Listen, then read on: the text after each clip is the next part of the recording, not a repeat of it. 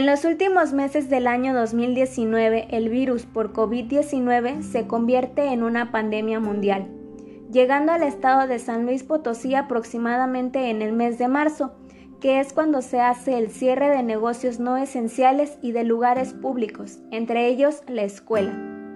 Una vez que las puertas de los planteles se cierran, los docentes tienen que tomar el reto de continuar con este arte de enseñar, pero ahora frente a un ordenador PC pantalla por la cual tendrán la más cercana comunicación con sus alumnos. Se comienza a hacer uso de ampliaciones y opciones de Google como lo son Classroom, Zoom, Meet, Edmodo y las redes que antes eran sociales se vuelven ahora también educativas en el caso de WhatsApp y Facebook. Con fines de comunicación con padres de familia y alumnos, no podemos mentir a aquellos que pertenecemos a la población estudiantil o de docentes que nuestros chats se convirtieron en grupos que cada día almacenan muchos mensajes de todos con los que en algún momento convivimos entre aprendizajes y risas, en un aula rodeados de mesabancos y pizarras que ahora se convirtieron en la sala, la familia y todo lo que tengamos al alcance en nuestro hogar. Por ello mencionaré algunas de las ventajas y desventajas de la educación a distancia. Algunos de los aspectos negativos fue percatarnos de la inequidad que sufrimos estructuralmente como país.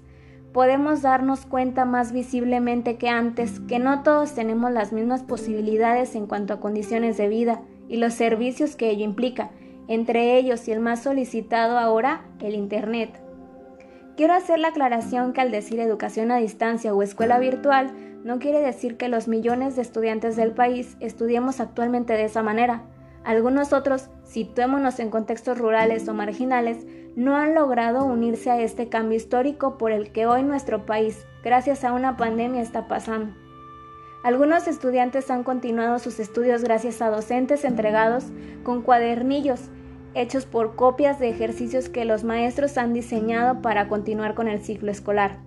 En el caso de otros han estado al pendiente de la programación de la televisión, para ver clases y en otros casos se vuelve un poco mixto, ya que se vuelve un poco difícil la realización y cumplimiento de entrega de planeaciones cuando el profesor no sabe realmente lo que se abordará en la televisión, por lo que se sugiere que si tienen la oportunidad de ver los programas, lo hagan a manera de retroalimentación junto con los ejercicios de cuadernillo.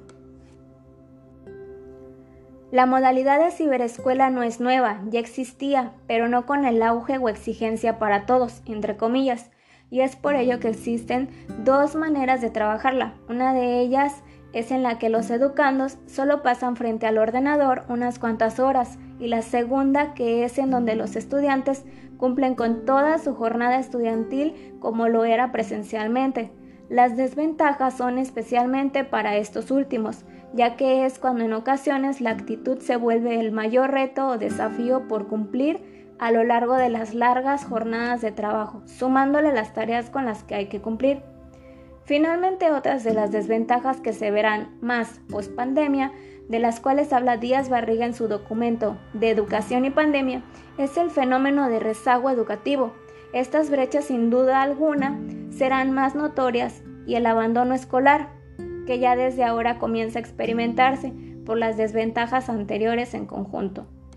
En otro plano, algunas de las ventajas de esta educación a distancia será favorecer la experimentación. Ya lo mencionaba yo en alguna clase de mi curso normalista, que sin duda alguna todos hemos encontrado en este punto de experimentar con todas las nuevas aplicaciones y herramientas que nos brindan las TICs para llegar a conocer y después para utilizarlas de manera crítica en nuestro aprendizaje. Otra es la agilidad con la cual podremos adquirir adaptación a cualquier situación, ya que hemos estado ya en un largo periodo frente a desafío tras desafío, formándonos así unos individuos más resilientes, actitud o habilidad que nos servirá en cualquier ámbito de la vida. De manera más general, post pandemia, estaremos en mayor o menor medida alfabetizados digitalmente y podremos seguir haciendo uso de la modalidad de gamificación o de la educación híbrida para enriquecer nuestras clases presenciales. Sin duda marcará un periodo histórico que nos obligó a aprender a indagar, a conocer y experimentar procesos que ya habíamos olvidado por pertenecer y no salir fácilmente de la educación conductista, de la cual los planes y programas uno tras otro nos enseñaba teóricamente que era necesario salir.